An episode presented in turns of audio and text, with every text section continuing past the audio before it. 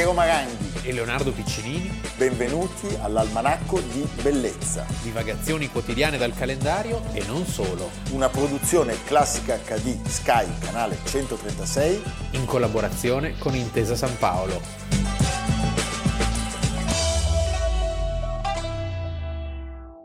Almanacco di Bellezza, sette luglio, subito un contributo splendido. Come andò che maestro Ciliegia Falegname trovò un pezzo di legno che piangeva e rideva come un bambino.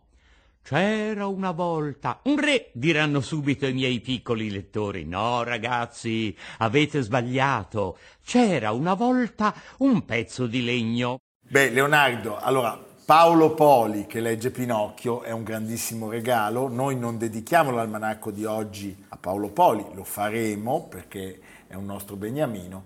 Noi lo dedichiamo a Pinocchio perché carissimo oh, Pinocchio, Pinocchio cantava sessant'anni fa Johnny Dorelli. sette luglio del milleottocentottantuno, quando per il Giornale dei Bambini esce la prima storia di Un burattino di Carlo Collodi, pseudonimo di Carlo Lorenzini. Una figura straordinaria questo Carlo Lorenzini, mazziniano, partecipa al Risorgimento e poi diventa una sorta di giornalista tra cronaca, teatro, scrive di tutto. Gioca d'azzardo, è pieno di debiti, un po' come Dostoevskij. Sì, e cioè, poi si dedica alla letteratura per infanzia, come una sorta di nemesi.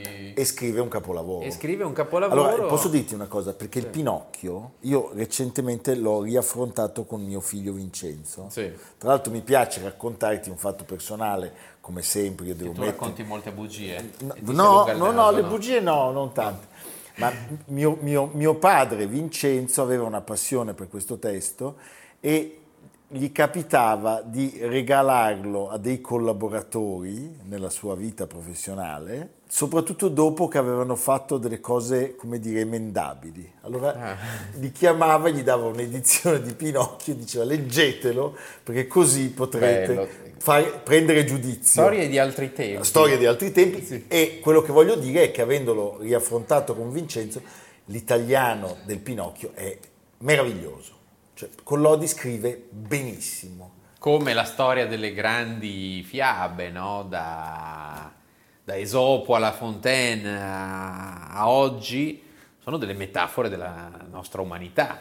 E in questo caso sono anche una, una lettura della situazione sociale e culturale di allora, della Italia che era molto povera, un'Italia contadina, di una fantasia che veniva in questo modo celebrata contro un perbenismo borghese, cioè, c'è veramente il sentire umano più autentico. Ecco, hai proprio detto una cosa giusta, cioè il sentire umano, il legno eh, in cui è tagliato Pinocchio è l'umanità, questo disse Benedetto Croce.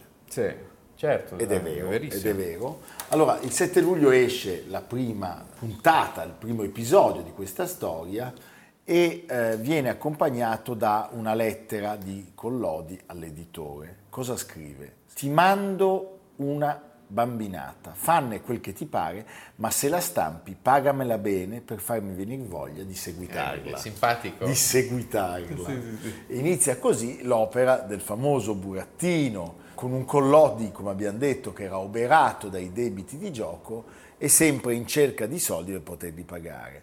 Quindi il Dostoevskij si inventa il giocatore in un'avventura anche sentimentale meravigliosa dove conoscerà sua moglie che è la dattilografa che lo aiuta a stenderlo.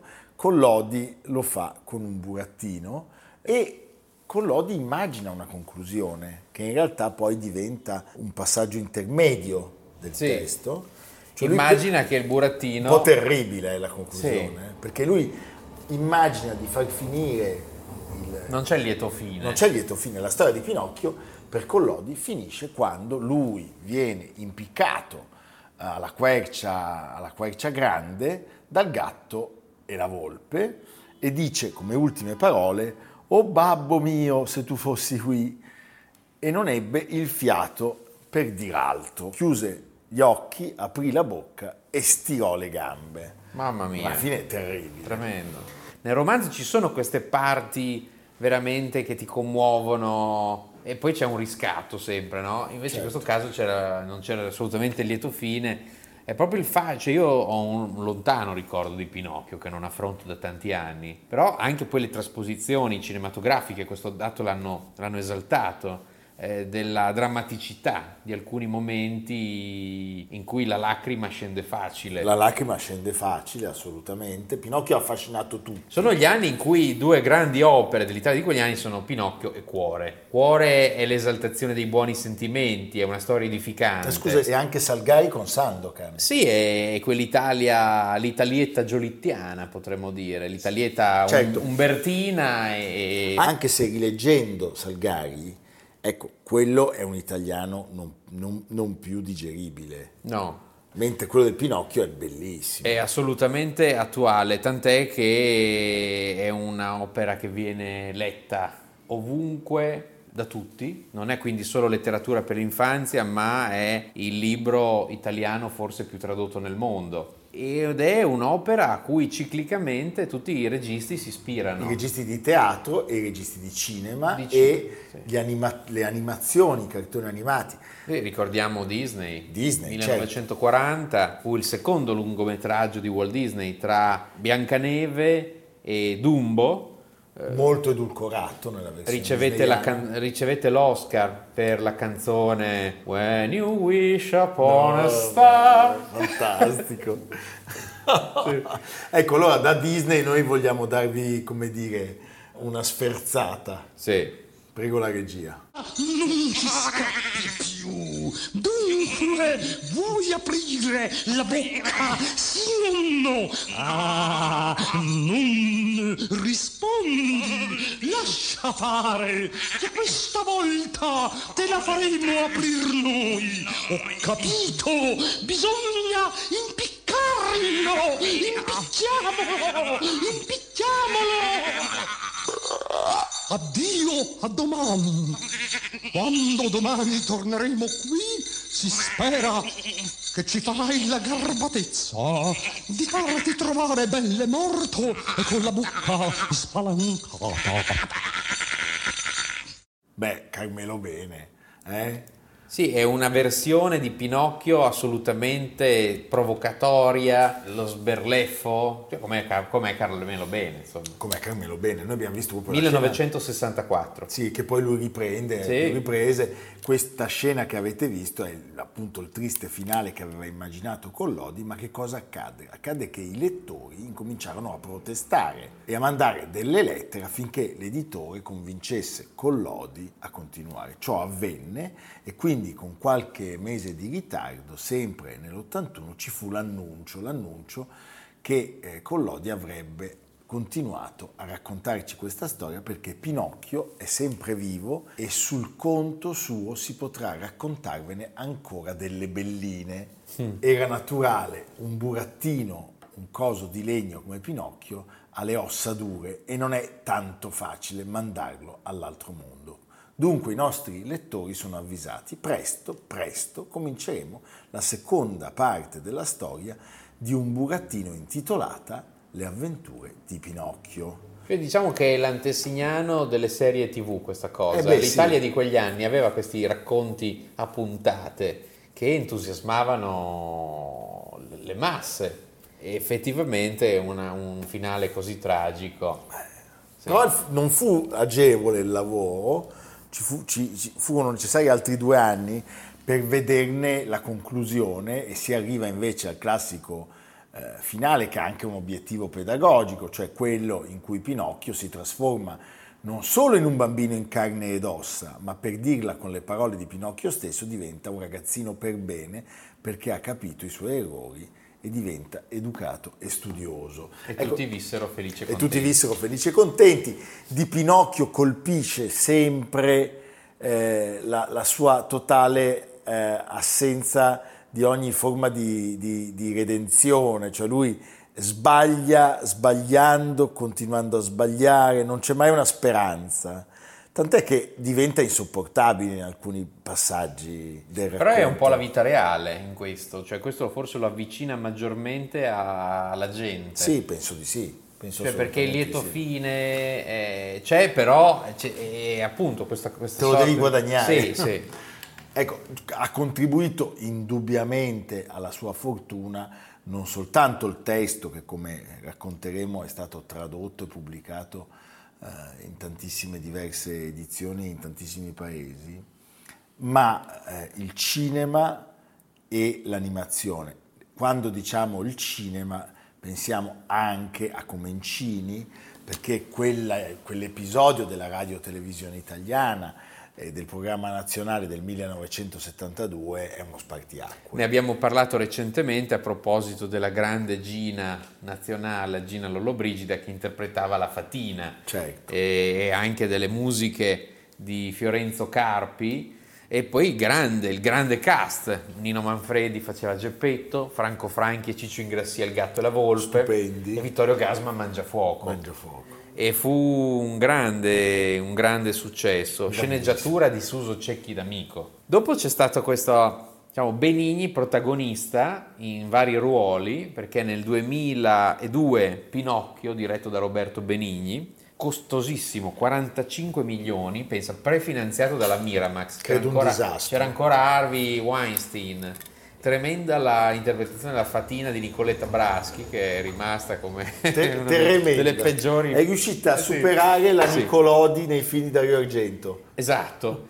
E Roberto Benigni ritorna, però questa volta in veste non di eh, Pinocchio. Pinocchio, ma in veste di Geppetto nel film del duemiladiciannove di Matteo Garrone, che, che, è stato, che è piaciuto moltissimo all'estero. Io ho visto delle recensioni entusiastiche sul Guardian. Ma sulla... io l'ho trovato un bellissimo film. Sì. L'ho visto con molto piacere. E sceneggiato da Massimo Ceccherini, che tra l'altro interpreta un divertentissimo gatto e la volpe, Rocco Papaleo. Rocco Papaleo, anche e... qua cast pazzesco, sì. eh? Perché c'è Proietti che fa... Gigi Proietti fa Mangiafuoco, è molto ambizioso come, come film, guardatelo perché è appena uscito. È un film da vedere. Lo trovate in D V D facilmente. Noi però ci vogliamo godere ancora una volta Comencini. Sì.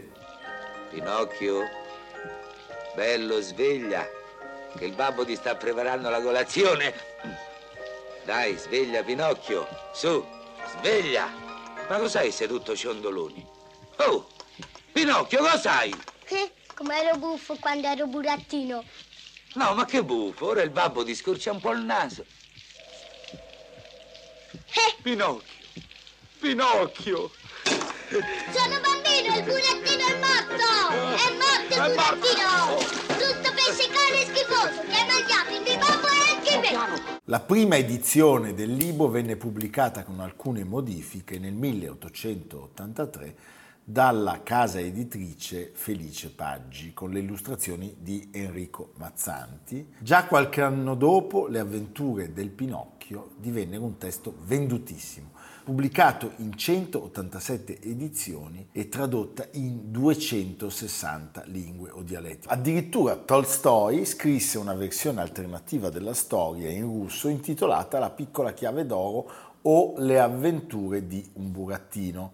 La storia parte in un modo molto simile a quello del Pinocchio, ma poi prende un'altra strada. Però c'è un personaggio che è Barabbas, che ricorda molto Mangiafuoco, e poi la trama diverge completamente. In qualche modo, diciamo, anche se sono linguaggi diversi e il loro ruolo nella storia sicuramente sarà diverso, Harry Potter attinge allo stesso meccanismo narrativo, perché è un fantasy però con delle aderenze alla realtà, certo, e che quindi eh, riesce a, così, a catturare le attenzioni di un pubblico molto diverso. Ecco, pensate che all'apice del successo, il ventisei ottobre del milleottocentonovanta, a un mese e due giorni dal compimento del suo sessantaquattresimo anno, Collodi si sente male sulle scale di casa mentre sta rientrando alle dieci e mezza di sera. Portato nel suo letto, muore pochi minuti dopo. È sepolto nel cimitero delle Porte Sante. E eh, Pinocchio, come ha detto giustamente il nostro Leo, a tutt'oggi è l'opera di letteratura italiana più tradotta nel mondo. Carlo Fruttero diceva: tutti dovrebbero leggere ogni anno Pinocchio, tutti quei grilli parlanti, le lumachine, che cose stupende. Eh? Beh, possiamo vedere anche un momento di Garrone che è certamente più riuscito di, di Benigni, ah, certo, del sì. film di Benigni. Oh no! Oh no! Fermalo! Fermalo! No, si rompe tutto. Attenta, non mi fate male. Mi fate male. Fermalo, per favore, rompe tutto. C'è una piccola nota su quel Pinocchio di Collodi in cui il burattino muore impiccato. C'è stata ah, la rarità, come il Gronchi Rosa. C'è stata l'asta e raccolte dei volumi separati. Come le caravelle. Sono sì. state vendute a diecimila euro. Beh, buono. Buon, Beh, buon. Magari, eh, magari se ne trova qualcuno. Noi non c'eravamo. Guardate in soffitta se per caso andate a cercare in soffitta. Il Collodi sbagliato. Avete il Collodi sbagliato, datelo a noi. Noi lo vendiamo e poi non vi diamo niente. Così va il mondo. Però vi salutiamo in diretta. Eh, facciamo dei saluti. Sì. Va bene. Evviva. A fra poco.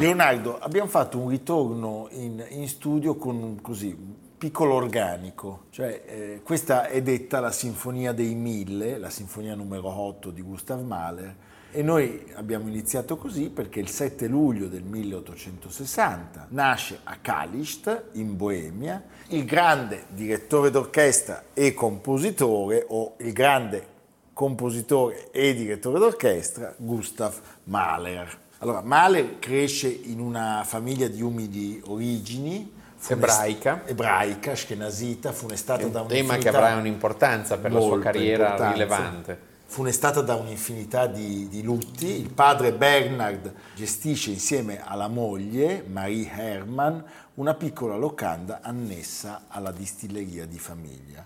Il padre è un uomo iracondo, violento, che spesso alza le mani contro la moglie e tutti questi eventi lasciano dei profondi traumi nel giovane Mahler che riaffioriranno anni dopo nelle sue sedute con doctor Freud. Con doctor Freud, ti viene quasi a dire con doctor Faust. Chissà che bello conoscere Sigmund Freud. Sì, no, poi, o forse che bello stare lì mentre Mahler va da Freud. Sì. Eh? Però gli racconta delle robe ter- minori, ter- delle, sì. dell'infanzia. Oltre alle tensioni dell'infanzia, la sua è un'esistenza dove le incursioni della morte sono delle costanti.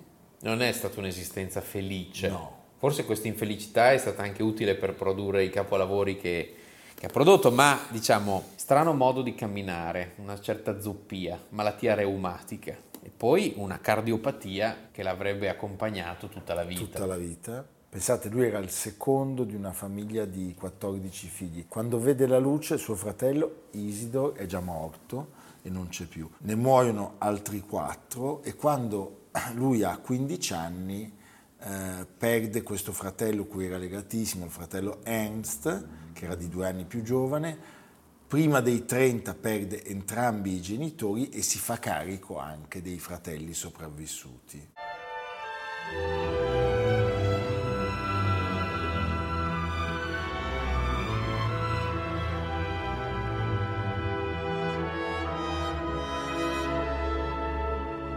Com'è la Boemia in cui cresce il giovane Mahler? Beh, è un luogo molto sviluppato, è parte integrante dell'impero asburgico, che è tutt'altro che in decadenza, apparentemente. È un mondo che parla tedesco, come abbiamo ricordato più volte, e tutti, prima o poi, quelli che nascono in questo enorme crogiuolo di genti e di etnie, sognano di andare nella grande capitale. A Vienna. A Vienna. Lui è un ragazzo... Oggi uno va a Vienna e pensa che a Vienna, come nel resto dell'Austria, eh, siano tutti biondi. Invece vedi no, facce di tutti i generi, tutti i generi perché certo. È la città che più ha assorbito certo. questo cocktail di, di genti. Lui è un bambino prodigio, si fa notare prestissimo come pianista, e affronta le sue prime prove compositive prestissimo, già all'età di sei anni.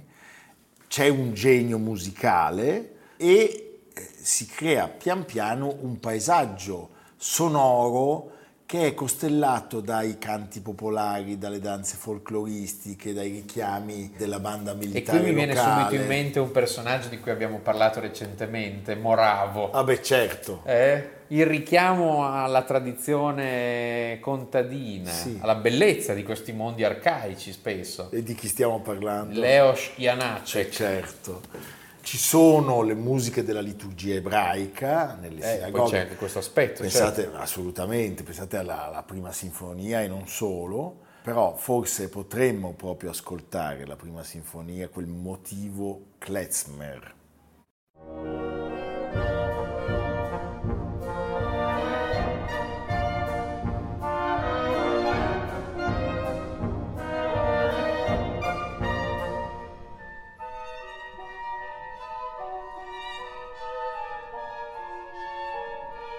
Lui va a quindici anni a Vienna e inizia subito a collezionare premi. A diciassette anni gli affidano l'incarico di ridurre per pianoforte a quattro mani la sinfonia, pensa, numero tre di Bruckner, Bruckner. detta la Wagner Symphony. Io trovo che anche questo, questo passaggio sia molto interessante. Perché Mahler sarà praticamente proibito durante il nazismo e gli sarà preferito Bruckner. Beh, certo. Era che era, era cattolico, dall'Imbianchino. L'Imbianchino sì. lo adorava. Sì.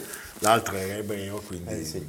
Che cosa accade? Accade che iniziano le due vite artistiche di Mahler, cioè lui diventa un direttore d'orchestra strepitoso, forse il più grande direttore d'orchestra, uno dei più grandi del suo tempo, che verrà, diciamo, travolto poi da, dall'estro. Beh, quando va a New Toscanini. York, l'ultima parte fi- della, della sua esistenza, a New York il suo rivale è Toscanini. Esatto. Pensa che rivalità... Però la cosa che ti sorprende di Mahler è che lui dirigeva tutta la musica, cioè se vai a vedere i programmi di sala di, di New York, lui dirigeva le opere di Donizetti. Beh, anche perché eravamo a New York, sì, quindi certo. New York bisognava, deve tenere però tutto insieme. Era veramente un eclettico della sì. bacchetta. E intanto invece le sue composizioni faticano, è una strada tutta in salita, soggetta a molte contestazioni.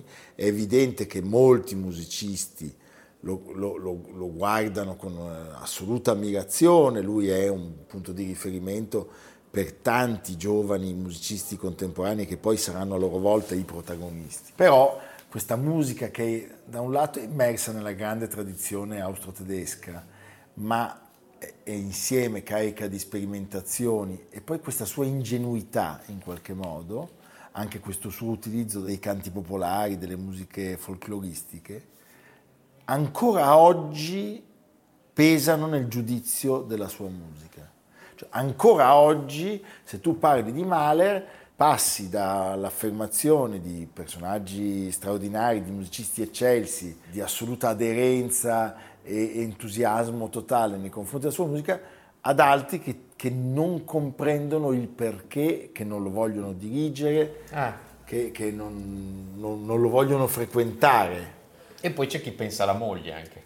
E poi c'è chi pensa alla moglie, perché diciamo che, lì, che, no, se, che se secondo me non ha un'infanzia infelice. Secondo me sulla sua cardiopatia. Ma no, ecco, vogliamo, Alma Mahler ha dato la mazzata finale. Alma Mahler, nata Alma Schindler, eh, che era già stata con Klimt, la donna è la donna che avrà tutti i più grandi dell'epoca. Doveva essere una stronza. Ah, totale, tant'è che lei, lei poi sarà con Gropius, certo. Walter Gropius, il grandissimo architetto, che muore di endocardite, e con Franz Werfel, l'ultimo, che morirà di infarto. Cioè, capisci? Cioè, la mantide religiosa della Vienna fin des siècles. Mahler ci è stato consegnato da quelle bellissime caricature di lui che dirige e da una serie di fotografie che invece sono sempre abbastanza drammatiche. Sì. Le, nelle fotografie noi vediamo il compositore e l'uomo. Nelle caricature vediamo le silhouette, vediamo il direttore d'orchestra. Bellissime. Sì. E, e c'è veramente un contrasto. Perché, come ricorda Stefan Zweig nel suo capolavoro Nel mondo di ieri, a soli trentotto anni lui viene nominato direttore della Kaiser und König of Oper, cioè l'opera di Stato di Vienna. Deve fare però una biura. Deve fare una biura, perché lui da ebreo chiaramente non era visto bene presso la no, corte. No, non potevi. Non poteva, non La poteva. legge prevedeva che chiunque ricoprisse un incarico di Stato dovesse essere di religione cattolica. Lui non frequentò mai... No, no, certamente. Verrà poi comunque licenziato, sì, con dei pretesti in qualche modo. È molto bello questo film di Ken Russell. L'abbiamo trasmesso su Classica. Sì, certo. Trasmesso più volte, una fotografia splendida, anche una sorta di citazione ironica di Luchino Visconti, che è morto a Venezia di tre anni prima, certo. E c'è, ci sono dei riferimenti che sono quasi evidenti. Diciamo che in Mahler si trovano tantissime cose, cioè eh, lui aveva assorbito la grande tradizione sinfonico-romantica, l'idea di Wagner e del suo... Gesamte Kunstwerk, sì, opera d'arte totale. totale sì. Beh, però c'è una cosa che bisogna dire, è un direttore d'orchestra, è un compositore, ma è anche colui che porta la più grande e profonda riforma dello spettacolo operistico. Perché se da un punto di vista puramente teorico Mahler non inventa nulla, lui in realtà è il primo a vantare un tale prestigio istituzionale da potersi permettere di imporre una svolta nell'ambito della messa in scena. Cioè, lui ha ben chiara l'idea wagneriana di opera d'arte totale. Sì.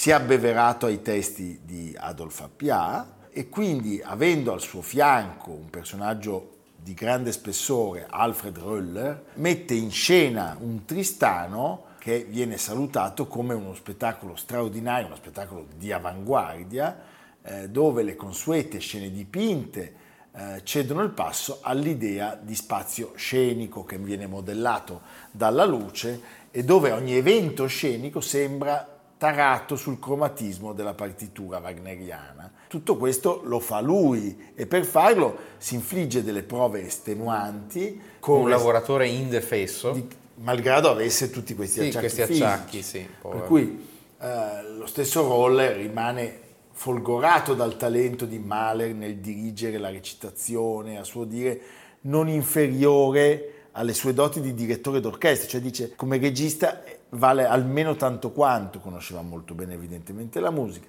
Che dire del suo testamento? Lui aveva lavorato con Bruno Walter e Otto Klemperer, soprattutto con Bruno Walter. E questi grandi musicisti si prendono in carico sulle spalle l'eredità maleriana e la tengono viva. Poi nel dopoguerra, grazie a Bernstein innanzitutto e poi direi a Claudio Abbado, a Mary Sianson, a Bernard Haitink e a Riccardo Chailly, Mahler è diventato un beniamino dei programmi, anzi direi che forse oggi alcune sinfonie di Mahler sono quelle che hanno più successo quando vengono eseguite. Abbiamo, l'abbiamo ricordato recentemente proprio a proposito di Claudio Abbado. Certo. Il fatto che lui ha riaffrontato tutto il repertorio di Mahler. Tutto. Ci sono dei fanatici in giro di Mahler. Sì. Mi ricordo ad Obiaco, alla casa dove lui andava in vacanza, i tasti del pianoforte, alcuni mancavano perché come, come, così, come souvenir qualcuno se li era portati a casa. E poi c'è quella splendida foto dell'ultima crociera, una foto drammatica, quando lui sta per tornare in Europa dagli Stati Uniti, che ti lascia veramente un senso di fine, di morte, eh, e quest'ultima sinfonia, la decima, che rimane incompiuta, quindi nemmeno lui riesce a superare il grande numero beethoveniano. Perché poi dal millenovecentotto al millenovecentoundici sarà direttore musicale della New York Philharmonic, allora si trovava alla Carnegie Hall, cioè il tempio mondiale della musica sulla Settima Strada. Siamo negli anni in cui l'America si sta sviluppando in modo frenetico, millenovecentotto è l'anno della della Ford T, certo, l'anno in cui nasce la General Motors, quindi sono anni incredibili. Un anno prima di morire, nel millenovecentodieci, dirige la sua ottava sinfonia a Monaco, davanti al principe di Baviera. Chi c'era nel pubblico? Richard Strauss, Thomas Mann, Arthur Schnitzler, Stefan Zweig. Beh, capisci? Che gioia. Sì. Eh? Che parterre. Che parterre. Senti Leonardo, ascoltiamo un passaggio dalla Nona Sinfonia e poi ci porterai in qualche bel posto.